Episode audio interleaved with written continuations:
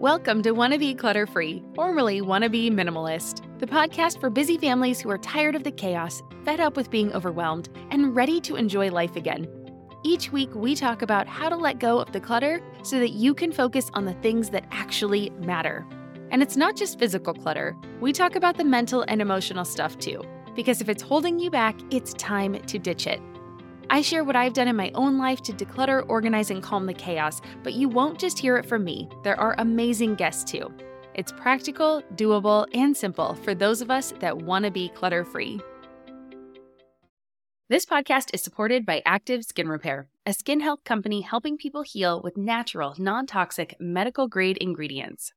We've been using Active Skin Repair for a few months now, and I am seriously impressed. They use a molecule called hypochlorous acid, which is pretty much a superhero in skincare. It mimics your body's own immune response, helping to cleanse, soothe, and reduce inflammation to support the natural healing process. And let me tell you, it works for more than just scraped knees. Whether it's sunburns, rashes, or even more persistent issues like eczema or acne, Active Skin Repair has got you covered. The best part, it's totally safe and non toxic. That means it's gentle enough for every skin type, from the little ones to grandma and everyone in between, making it the go to for everyone in the family. I scraped my knuckle the other day while doing laundry, and my first thought was to grab the active skin repair because one, it doesn't sting like other products, and two, I knew it would help me heal faster. So if you're looking for a natural, effective way to handle boo boos, check out Active Skin Repair. And because you're a listener, you can get 20% off your order. Visit ActiveSkinRepair.com to learn more about Active Skin Repair and to get 20% off your order, use code CLUTTERFREE. Again, that's ActiveSkinRepair.com and use code CLUTTERFREE to get 20% off your order. You're listening to the Wanna Minimalist Show with Deanna Yates, episode number 121. On today's episode, I'm chatting with Stephanie Seferian, a fellow minimalist podcast host, about sustainable minimalism. We totally geek out on our shared joy of living fuller lives with less stuff, and there are some really authentic moments that I think you'll love. It's all about growth and finding the best path for you and your family, and knowing that we might not be perfect, but we're willing to do it anyway. Well, hello, hello, my wannabe minimalist friend. Welcome back to the show. Thank you so much for joining me today. If this is your first time here, well, welcome to the show. I am honored to have you, and I hope that you enjoy what you hear and you come back for more. Today, I am excited to bring you my conversation with another minimalist mama. It's been a while since I chatted with somebody else purely in the minimalist space, and it was a lot of fun. But I'm to tell you, I was a little nervous before we chatted. Like everyone, I have my own insecurities, and I found myself in the space of asking, you know, if I was minimalist enough to host this conversation. Well, thankfully, it turned out to be all in my own head. And spoiler alert, there is no enough or not enough anything. We are all enough because we exist. And you'll hear that Stephanie is a lovely person, and we clicked almost immediately. So my concerns were completely unwarranted, of course.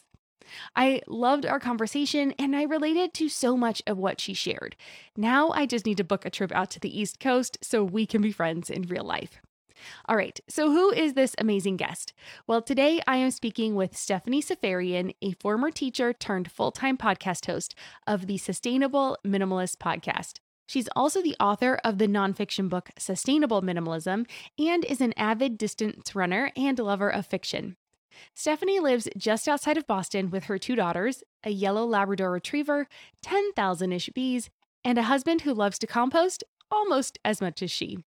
So give this episode a listen, and when you're done, head over to wannabeclutterfree.com slash 121 to get the show notes for today's episode with links to Stephanie's website and her book.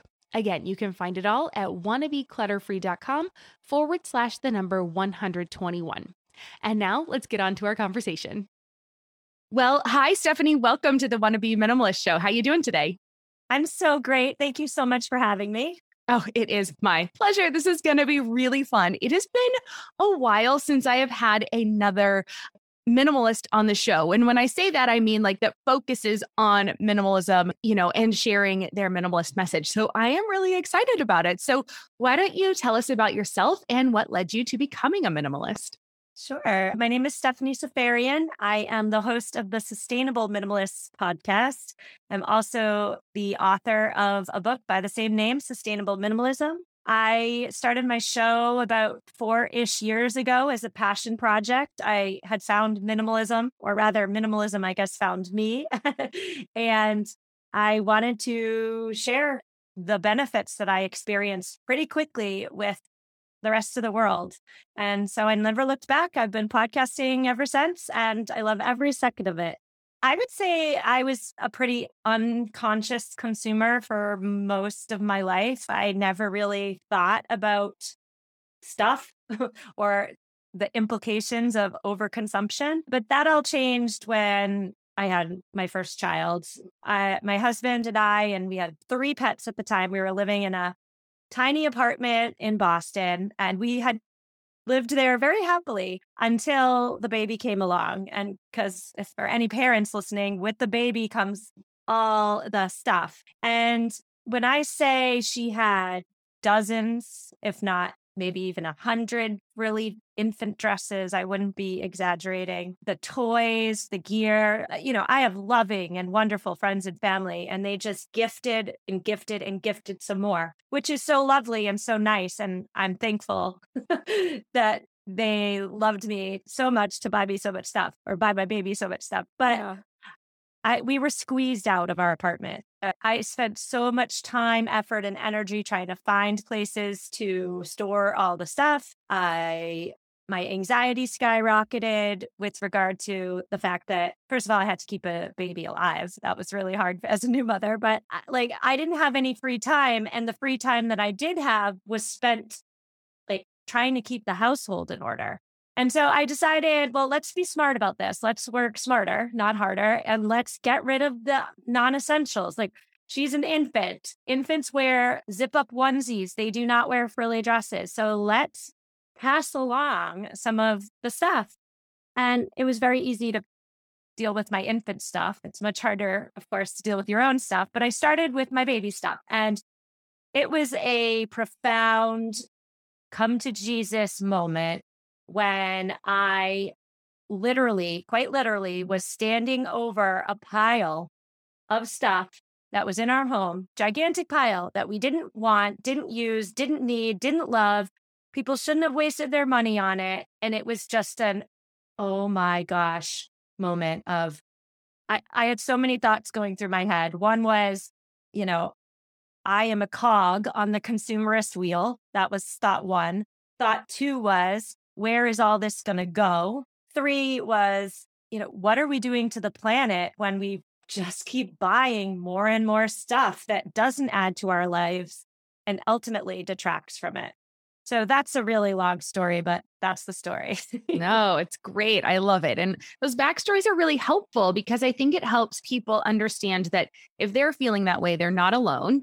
And you know, it is interesting how much stuff we are told we need, right? I mean, all those marketing messages are constantly bombarding us. And it's so interesting with how little your child actually needs. And it's not just at the beginning, it's later on. And which means it's how much, how much less we all need.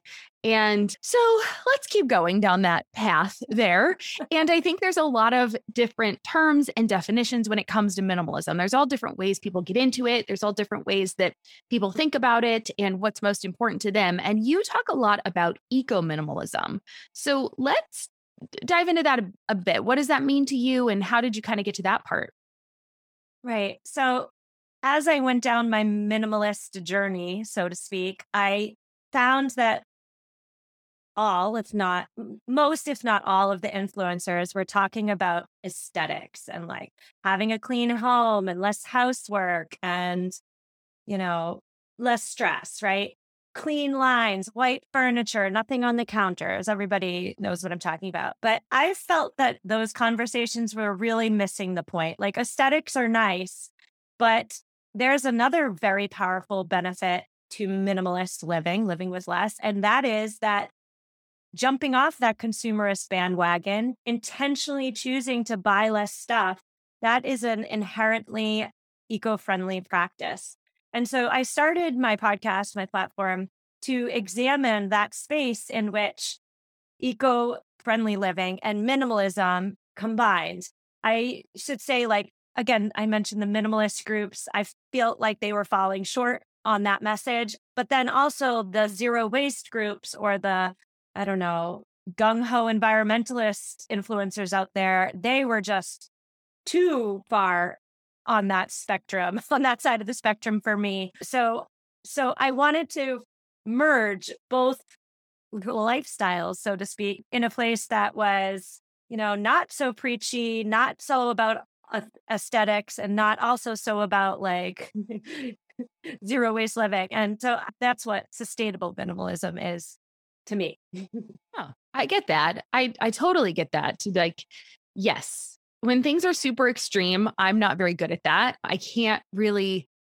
I have a hard time being. Uh, my pendulum swings really both ways. Like I can do something really extreme, like sell everything and travel and then it kind of goes back the other way and then i'm like buying too much stuff and i'm like okay wait. And so yeah for me it's been kind of finding that middle middle ground which sounds really kind of where you've what you've been striving to do as well. Is there one moment where you or like one example of something that feels like that middle ground to you or maybe one aha moment you had where you were like okay this is this is what i mean when i'm talking about this kind of a thing? Good question let me think about that like yeah Well, a great example would be the inherent pull of these two lifestyles, right? Mm-hmm. Like a minimalist theoretically would want to get rid of everything or everything that doesn't have value or use or is aesthetically pleasing. Whereas somebody on the other side of the spectrum, an environmentalist, a zero waster, they would want to theoretically keep everything because they wouldn't want stuff to go to waste. And so I say it's not either or. There is a middle ground, and the middle ground's where I live, and it's a great place. So come on over. it's the place where, yes, we do keep and repurpose glass jars, let's say. That's an eco friendly habit. But I'm not going to keep every single glass jar in existence that passes through my house. You can minimize the excess and repurpose jars. Like it doesn't have to be either or. I hope that makes right. sense. yeah. It's almost like you just are a little bit more conscientious about what comes in in the first place so that you're not having to declutter as much. So you're not having, you know, you're kind of satisfying that minimalism on the front end where you're bringing less in to begin with. And then the eco side where since you didn't bring as much in, there's not as much to let go of. And so you're not wasting as much as well. Right. Did I get that? Yep, you got it perfect. Perfect. okay, great. So let's talk about wanting to be a minimalist and being clutter free because I think it has a lot of challenges. And knowing that you have children, I think you have two children, right? Yes. How were you able to manage, you know, those challenge in your everyday routine? So once you kind of purged from that first baby stage with the frilly clothes, what did you do then to make sure it didn't pile up? Or if it did pile up, how do you deal with all of that current influx that continues to come in? You know how life doesn't stick to a schedule? Well, why should your paycheck? That's where EarnIn comes in. It's an app that lets you access the money you've earned right when you need it, not just on payday. Imagine this your dog suddenly needs a vet, or your kid has a little accident and needs a dentist ASAP. We've been there, and waiting for your payday in those situations just doesn't make sense and it adds unnecessary stress. With EarnIn, you can pull up to $100 per day or up to $750 each pay period directly from your earnings without the crazy fees or interest rates. It's super simple. Download the EarnIn app, verify your paycheck, and get access to your earnings as you earn them. You decide what to tip, and whatever you use gets settled on your next payday. More than 3.5 million users are finding relief and a sense of security with EarnIn, calling it a lifeline for financial stability. That peace of mind, it's priceless, and it could be yours. Ready to give it a try? Download EarnIn today, spelled E A R N I N, in the Google Play or Apple App Store. When you download the EarnIn app, type in Clutter under podcast when you sign up. It'll really help out the show. That's Clutter under podcast. EarnIn is a financial technology company, not a bank. Subject to your available earnings, daily max, pay period max, and location. See earnin.com slash TOS for details. Bank products are issued by Evolve Bank and Trust, member FDIC. Hey there, I'm Debbie Reber, the founder of Tilt Parenting and the author of the book Differently Wired. The mission of Tilt is to change the way neurodivergence, whether that's having a learning disability, having ADHD, being gifted, autistic, or some combination of all of the above, is perceived and experienced so differently wired kids and the parents like us raising them can truly thrive. On the Tilt Parenting podcast, I get to talk with authors, therapists, educators, and parenting experts who are committed to this mission. I ask the questions my listeners are most curious about when it comes to supporting our kids. And in turn, my guests share strategies for challenges, out of the box ideas for navigating school, best practices for therapies, tips for advocating, and so many thoughtful insights on what it really takes to help our kids grow up feeling seen and respected so they can create awesome lives for themselves. I know that raising a differently wired kid can feel overwhelming and isolating, but I promise you, you are not alone, and it can feel so much better. If you're on this parenting journey, come listen to Tilt Parenting. Together, we can shift this paradigm and show up for our exceptional kids with hope, possibility, and joy. Okay. So yeah, I get asked this question all the time. Time. And and I think people assume that my house is clutter free because I am a sustainable minimalist. That is not true. The clutter, staying on top of the clutter, whether you're a mom, whether you're not, whether you're single, whether you have a partner, like clutter happens. Life is messy. Yeah. Living is messy. And so I think the question, I mean, yes, declutter first, sure. But the question is about staying on top of it by creating systems and and routines in your home to prevent messes which we all have from becoming unmanageable messes so with my kids i would say they have less toys like than other kids their age in our community i would say they have less clothes i would say that less is really step 1 like when you have less stuff you have less to maintain, less to clean. Like it, it that is 100% true. So less is step 1. Step 2 w- with children specifically is trying to instill in them the the value or the I guess the reality that in this home we do things differently. I say that to my children all the time. My 8-year-old is really starting to push back. Her new thing, her best friend has an Alexa and she really wants an Alexa. I don't even know if she knows really what an Alexa is other Like- than like The Amazon, like, hey, Alexa thing? yeah. Okay. I was wondering if I didn't know like a new toy. I was like, what? Yeah. No, Okay. it's Just checking. I think she likes it because her friend has one and they can tell it to play music and then they can dance. I don't know. I think that's what it is. But I, you know, so she sees her friend having this item and she wants it. And when I say no, there's significant pushback. And my answer to her is that, you know, in this family, we do things differently. Like we don't buy the next thing just because everybody has it. We don't keep up with the Joneses. We got off of that train. And then I back that up so I don't sound like the meanest mom on the planet with a gentle reminder of the things that we do differently that she happens to love. Like we really prioritize experiences and specifically family vacations. We, and because we're not buying all the stuff, all the next it thing, because buying is always our last resort, even if we need something, I'm going to borrow it from my neighbor or I'm going to thrift it. I, buying new is always the last resort. And so, because that is a central pillar of our household, we do have slightly more funds, funds like money to be able to go do fun stuff as Yeah. a family. So, it's, I guess I would just say, like, it is a constant push and pull. Things aren't perfect over here just because I'm a podcast host about minimalism. there is no such thing as perfect. And I'm a wannabe minimalist. By no means am I, you know, on this uh idealist route myself. So no, I think it's great. I love it. You have funds for fun. I love it. And I think we do a lot of the same thing. Does it help? Like something I would think is like, well, okay, so she wants the Alexa. So we're thinking like, let's figure out why she wants Alexa. Does it help then if you say, well, we have like in our house, we have Sonos speakers. My husband is a huge audiophile. Like he loves music, he plays guitar, like it's a big thing for him. So music is big in our house.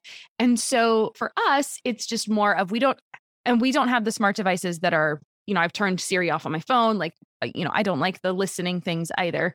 So, you know, but we just can manually play something on it. So you know, I uh, we I think are on that same page. And so it's just like, well, we can't just say, hey, Alexa, play this thing, but we can go to our phone and type in what we want it to say or what we want right. it to play and then go ahead and play it. So yeah, maybe just a few of those workarounds is kind of how we do that in our house because they're going to be influenced by their friends. And so I appreciate that you've said that and kind of said like, that's okay. Like, it's okay. I'm my job is to be the mom, right? My job is not to be the the store clerk that gives them anything they want. So, right. Yeah. What you said there really makes me think like what is the reason behind wanting this Alexa? It might be the music, but if I if I really dug in deep with her, and I will, because that's yeah. a great tip, but it might be that she wants to like have the fun house, the fun uh, house that all the ah. friends want to go to.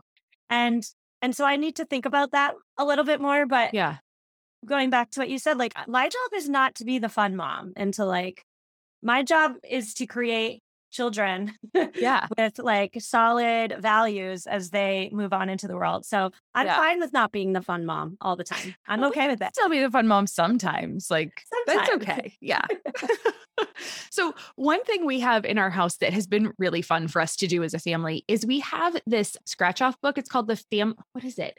I don't know. It's like the family challenge. It's like the challenge book. There's like 50 challenges in it. You have to scratch them off oh. and do it. I'll link to it in the show notes for anybody that's interested because it is super fun. Like we've done things like made a giant life size board game, right? Like, and we just cut things out of cardboard and made, you know, squares for things to do, whatever. And like it makes us do stuff like that. We had to like taste test weird fruit that we've never seen before, like blind taste test it, makes us do weird things. So anyway, I think my kid kind of like my my daughter's nine. She really digs stuff like that. So I'll send awesome it's kind of a fun little thing for us to do as a family when we're kind of like, okay, what do we do? Same old, same old. But it gets us doing stuff together when we're not able to go on those vacations. Cause I'm a huge experience fan too. Like it's in the end, it will create so many more memories and just so much more pleasure in life, I think. And so you're doing a great job, mama. You keep it up. Thank you. no. So, okay, what's the hardest part then of being a minimalist mom for you? Is it that, like, where you have to say no? I think the hardest part is trying to teach my children to value their stuff, like take care of their stuff. Uh, don't lose your water bottle, while also at the same time trying to instill in them an understanding that stuff is just stuff and yes so is that's a push and pull, like yeah. yeah. I don't oh know. Oh my gosh. Oh, I feel you on that. That super resonated with me. Because yes, how do you how do you say in one breath, I want to take care of this stuff because it's important to be conscientious about what we're using and how we're living. And then on the other end, when they mess it up or they lose it or they scratch it or ding it or whatever, break it, you go, it's just stuff. It's okay. right. that is really hard. Oh, I have to think about that one. Thanks. All right. Well, yeah, that's a come- good one. Whew, I love this. This is a really fun conversation. Okay, what's one of the easiest parts? Do you think? Oh my gosh, the easiest thing is that I don't have to clean my house before people come over. If people just pop in, I'm not embarrassed. I mean, is my house pristine? No, there's probably dust on the floor of the baseboards, but like there's not stuff everywhere. Yeah. So that's really helpful. yeah, I love that. And that's a fine line for me too, right? Walking the line between comparison and like being comfortable in my own skin, right? Like I don't want people to feel like I I I always get nervous when I tell people the name of my podcast because I don't want them to not invite me over because they're embarrassed by their house or like have this giant expectation when they come over to my house. So I'm always kind of like, I'm on my journey because it's not, it might not be what you expect. And trust me, I put blinders on when I go to people's houses and I don't judge. So I, but I'm the same way. I feel exactly the same way that like it's so nice to be able to have people just come on over and be like, yeah, come on in, whatever, it's fine. Like it's yeah. great. Yeah. so maybe it's just more of a comfort with how we feel in our home we feel centered. So it kind of works out. Yeah. Like when I go to other people's homes, I'm not looking at their clutter. It You're doesn't, not, their right? clutter doesn't bother me. It doesn't even affect me. I don't even see it. Right. But when I think it's because when it's in my home and I'm in charge of maintaining the home, it really bothers me and I see it all. So yeah. For anybody who's listening who thinks like, oh, I, you know, I don't want to invite over the minimalist, like the minimalist isn't looking at your stuff. I agree. I totally agree. I'm not looking at your stuff unless you want me to help you. And then I will help you look at your stuff. But again, it's not judgment from my end. so awesome. Thank you for clearing that up. okay, you were talking about your pillar, right? One of your pillars being that buying new is your last resort. Do you have any other pillars or house rules that you guys follow? That, that's really interesting. Yeah. So I have a bunch of them. Okay, what are some of your favorites? How much time do you have? Another one would be like, of course, quality over quantity. And so this can be when you're decluttering, you know, let's say you're in your kitchen and you have five spatulas, like keep the quality one. Quality would be one made of silicone, not plastic. When you're decluttering your children's blocks, these days kids have like 10 different sets of blocks. A block is a block. So when you're decluttering the blocks, choose the ones made of real wood and natural based dyes, not the plastic junky ones that are going to break, right? So quality over quantity when you're decluttering, but also, you know, when you do need to buy something and you've made the decision that you're buying it new. So we all need to buy stuff, even minimalists, even sustainable minimalists. And so I think that in 2022, companies just want their money, want our money. And so they will sell us a cheaply made product that's also inexpensive because we're much more likely to open our wallets when the price tag is low. And I suggest to my listeners to always push back against that. I mean, funds, funds again. like we all have, you know, like without getting too much into like the privilege conversation, if you do have privilege and you can wait to buy the better quality item with the longer warranty that pays its workers appropriately and doesn't own a sweatshop in Asia. Like if you have the ability, have the privilege to wait and buy quality over quantity, I suggest you do that. So that's another one. oh, it's a good one. It's really good. And I mean, I just look at like the evolution of Amazon and like it is so hard to even if like I try not to shop on Amazon first of all, but let's say I do like, you know, I need something, whatever. And I'm looking on there. It is so hard to find something that you believe is going to be the right thing. And I just feel like I'm really nervous for the ramifications that that is going to have throughout all of the consumer goods and products. And, you know, it's like as soon as something is deemed popular or sellable. It has a ton of knockoffs, and then you don't know who the right product is. And it's just really crazy. And all the reviews are wrong. And so mm. I think that's partially why I've tried to pull out of buying so much, just because it is so daunting to even just buy one thing that you want when you're trying to do all this research for quality and all this stuff. And I'm kind of like, at the end of the day, I'm like, you know what? I think I'd just rather not buy in the first place because it's just so difficult. So, on the flip side, it's gotten me to spend less money because it's gotten more chaotic. yeah, right. And, you know, I think we've gained a lot in terms of convenience with the rise of Amazon and online yeah. shopping, but we've lost an awful lot too. And another mm-hmm. pillar that we were discussing is to buy local whenever I can, keep my money in my own community support a real person instead yeah. of i mean jeff, jeff bezos is a real person but I, he doesn't need my support my neighbors do so when you do need to buy like buy local support a real person of, yeah with you know who's putting trying to put real food on a real table so there's another pillar for you mm. as well i love it that's a good one. I mm-hmm. love it. That's great. I'm gonna have to like do you have all your pillars written down somewhere that we can all that we can find them yeah, my book. okay, cool. There you go. There it is, guys. It's right there. Okay, perfect. Set me up so perfectly. I had to do it. hey, that's all right. I love it. Okay, let's talk about if you've ever strayed from your minimalism goals because I did, and that's kind of what led me into minimalism or like really more decluttering. Like I had said, we traveled, we sold 90% of everything we owned. And then when we settled back down in the States, we just we weren't very conscientious about what we brought in. It just, we needed so much stuff. It was just kind of like, okay, yes, someone get this secondhand and that and whatever, you know? And it just, that's when it really got me. Like that's when I was really like, okay, stuff is a problem and I've got to fix this. So how about you? Is there ever was there ever a moment you've kind of strayed and what did you do to overcome it or kind of get back on track? Oh, hey, everybody. It's us, Blair and Molly, your old pals from Toddler Purgatory. Two moms who are also actors, who are also creative beings, who sometimes feel stuck. And now we're back with a whole new podcast about unsticking it, launching in January.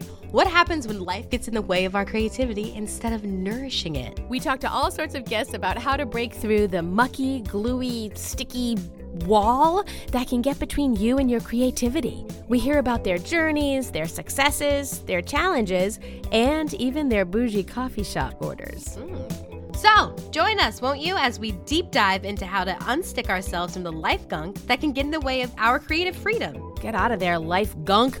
Let us help you get back to your best creative self. Look for Unsticking It with Blair and Molly, wherever you listen to podcasts, starting in January. Unsticking It with Blair and Molly, because sometimes life sucks.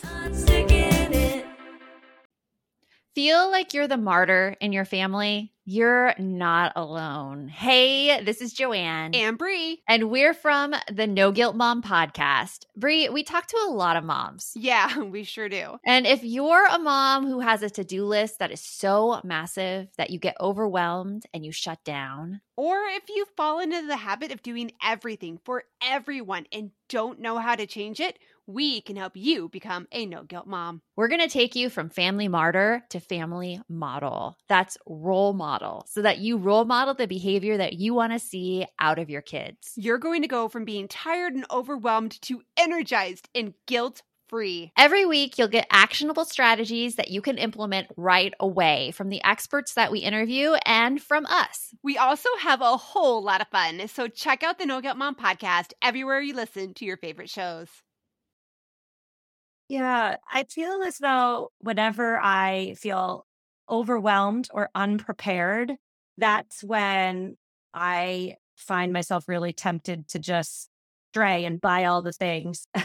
a great example of this would be at the start of spring here in New England, you know, put away all the winter stuff and you take out the summer stuff. And so I took out my summer stuff and I'm not a very fashionable person to begin with, but I took out my summer stuff and I'm looking at it. I'm like, all these clothes are 15 years old. They don't fit a thir- they don't they fit technically, but they are not what a 38 year old woman should be wearing. Like the the sun's out, I need clothes. Like what do I do? And so ordinarily when I buy clothes, I shop I I vet fashion brands like very very deeply because I am very concerned about the implications of fast fashion in particular. And so I just didn't feel like I had the time or the wherewithal because I was, you know, dressed poorly and I needed clothes. And so I I think I went to the mall or something or I, like I never go to the mall anymore. The mall grosses me out, but I went and I bought some stuff and I definitely strayed and I felt bad about it the next day. It's like it's kind of like when you're on a diet and you're living, you know, according to your values, you're living the way you want to you want to live, but then you get hangry and all bets are off. And then all of a sudden you're eating a Snickers bar. you know? It's like, I can't handle it. Yeah. And then I feel that. guilty after you eat that Snickers bar. So, totally. but it's life. It's, it's human. It's humanity, yeah. right?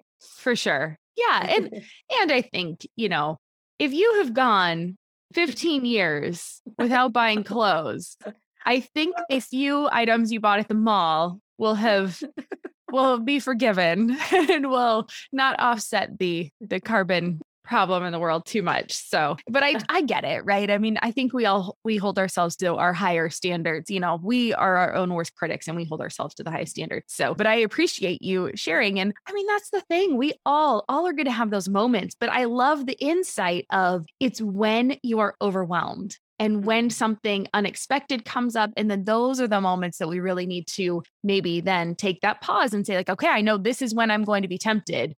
And either allow yourself to be tempted and say look i do i do so well 99% of the time like this one time is going to be fine or okay you know uh, yeah. put up my guards. So thank you. Thank you well, for sharing and being real and being a human. I appreciate it oh, you're so welcome. Well, I, another one, overwhelmed, yes, but also unprepared. Unprepared, like, yes. When my daughter um, decided she wanted to play t-ball, I thought to myself, oh, yeah, okay, like we'll try a season, but I'm your mother. And secretly, I didn't think that she was going to love T ball. So I didn't want to buy her the glove. I didn't want to buy her the cleats. Like I figured to myself, especially with the glove, like I can just borrow that from somebody in my community. I'm not going to spend, it's not the money, it's not the monetary value of $25 or whatever for a glove. Right. If she's only going to go to two practices and hate T ball.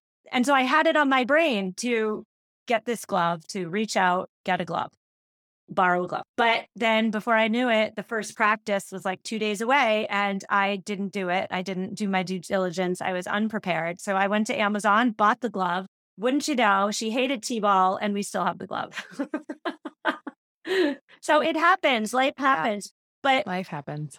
the key the key is like forgiving yourself in those instances and knowing that life happens, but also having cultivating an uh, an observant mindset in which you know whether it's happening all the time, like too often, or Yeah. just once in a while. right. And then noticing, like, okay, this is what happened. I'm going to make a plan. So next time, next time I'm going to put it on my calendar. So I know to, you know, reach out and I'm going to have it remind, you know, like repeat every day until I do it. And, you know, Right. yeah, absolutely. But I think you're right. Like, give ourselves the grace. And if it happens all the time, then really start to make a plan for it. And if it just happens once in a while, then take a deep breath and say, I'm human and, and, and the world will move on and be fine. okay. So, what tips do you have? Give us a few tips for those who want to dive into this lifestyle of sustainable minimalism. Where do you suggest people start? What's one of your first steps? Well, start slow and start easy. I do think that a whole house declutter is a very important first step, but my platform and my message is unlike a lot of other minimalist messages in that the goal is not the tidy house. The goal is not, you know, the pristine crate and barrel catalog esque home. That's a benefit. But the real purpose of decluttering is to have that aha moment, to distinguish between wants versus needs, Mm. to feel that kind of awkward, shameful feeling in your gut when you see all the stuff, literally see and hold the stuff that you spent your hard earned money on and perhaps shouldn't have. So, decluttering is not the end goal. Decluttering is step one. So, if you're going to declutter, I'm sure you've covered this before, but Oh, yeah. a really easy, non emotional room or I always say the linen closet because there's nothing that's going to make you cry in the linen closet. But then if you're interested more on the eco friendly side, I suggest you just start really darn slow and you pick one habit towards eco friendliness that you feel as though you could reasonably incorporate into your life. Just one and knock it out of the park. Do it every single day until that habit is so well ingrained. It's no, it's not extra work. It's not extra stress. You just do it because you've always done it. And then once you've successfully incorporated that habit, you you you choose another and then another and then another. And you keep reading, you keep reading the news, you keep keeping abreast of what is going on with our planet, I think is a really powerful motivator. So a great first step towards eco minimalism would be, you know, lose, using your dryer less, hanging up your clothes, we tend to think we have no time to do anything anymore, but it takes five minutes to hang up your clothes. Your clothes will last longer, like 15 years. Your your energy bill will go down because you're not using the dryer. Like there's just so many benefits. So that's like one super easy step, but I'll leave your listeners with that. That's great. I love easy steps. I'm all about easy. And yes, I do, you know, talk about the tidy home. I don't want, you know, I don't mm-hmm. want you to think you were like offending my listeners or myself. You are not. But I agree that it does start with decluttering, but I also feel like it can be so daunting for people that if we do start with these small steps, we start with these small habits, we start with watching what we bring in. And I think that's very similar with your eco friendliness. It helps, it helps you kind of get out of that just kind of the flow of what your regular routine is and what you are used to, uh, you know, what you have been doing for so long, because it is so hard to change our habit that if we can just take a minute to just tweak something a little bit and then really go all in on it, like you said, then it will have domino effects and continue on and continue on. And you can then build on top of that. So I agree. I like that. So I am on board. Well, Stephanie, people are definitely going to want to find out more about you, talk about your book. So tell us where they can find you and get all this stuff. So I blog at mamaminimalist.com So, my podcast is the Sustainable Minimalist Podcast. You can find it wherever you listen to podcasts. I release two episodes a week. I also, if you prefer your information in book form, I do have a book. It's called Sustainable Minimalism. You can find it wherever you get books. If your library doesn't have it, you can ask your library to stock it. And I so hope you come on over and join my little community. Sounds great. And I love that idea of asking your library to stock it. I hadn't actually thought about that. I love getting books at the library. I'm a huge fan of the Libby app where I can consume audiobooks and stuff, but good tip. We'll definitely make sure I'll check my library. And if it's not there, I will ask them to stock it. That's great. And then my final three questions. I absolutely love to end every interview with three rapid fire questions. And I've already talked to you about the first one. So I'm going to switch it up because normally it's what does minimalism mean to you? But we've already talked about that. So the first one now is what is one of your favorite nonfiction books? Great question. So, this is one of my favorite books because nobody knows about it and it's an amazing resource. It's called The Slightly Greener Method. It's written by Tanya Harris. I had her on my podcast. I read her book from cover to cover. It changed my life. It's all about what toxins you should be avoiding in your stuff when you buy stuff, in your food, and in your cleaning product. So, if anybody is interested in those really deep, really murky topics, the slightly greener method. Really Ooh, I love that. And I absolutely love supporting smaller books that are absolutely life changing. So fabulous on all fronts. And then, second question is what is one of your favorite pieces of advice that you'd like to share today that maybe we didn't get to? All right, here's a super secret that I've never told anybody, but here we go. Fake it till you make it. That is what I tell myself whenever I am nervous or scared or anything. I fake it till I make it. Everybody is faking it till they make it, and you can as well. And anything in life that's scary, just do it and fake it till you make it. oh, it's true. It's true. When we get in comparison mode, why do we think that other people know what they're doing? Nobody knows what they're doing, right? like we're all just trying our best as we go along. So, so good. This is really fun. And the third one, what is making you happy right now? Ooh. What's ha- making me happy right now is the fact that I'm home with the kids this summer. I'm getting to enjoy them. And this is what's actually making me happy. They're behaving, like not 100%, but overall, they're behaving. And we three are enjoying our summer. So that's making oh, me ah! very happy. so I had great. Okay. I had like nightmares about, you know, on the last day of school, the worst day of the year for parents. But I had nightmares leading up to the last day of school. Oh my gosh, so long, summer. It's going to be miserable, but it's been lovely. so, Buddy, how long is your summer? Well, the kids' summer. So, I used to be a teacher, and my okay. summer was always like seven weeks long. My what? kindergartner, she's going yeah. into kindergartner. So, uh she's going into kindergarten. So, she's going a week later. Her oh. summer from the last day of preschool to the first day of kindergarten, I'm not joking you, is 12 and a half weeks long. wow. Ours is 10. Ours is 10, which is actually, I can't believe we're only like, we only have three weeks left after this week. Like, I'm shocked. So, oh, no. I, yeah. We're going till like mid September over here. Ooh, buddy, we start mid August. Ah, I really wish they'd go later in June and start late, like early September. But anyway, we digress. Well, Stephanie, this has been a delight. I have really enjoyed getting to chat with you and just kind of talk minimalism and geek out on the subject. I don't get to do that super often. So thank you so much for joining me on the Wannabe Minimalist show. Thank you so much. And if you're ever in my neck of the woods, let's go out for coffee. I'd love to meet you in person. Absolutely. Me too. All right. Cheers. See, wasn't I silly to be nervous? Stephanie's great, and we truly clicked.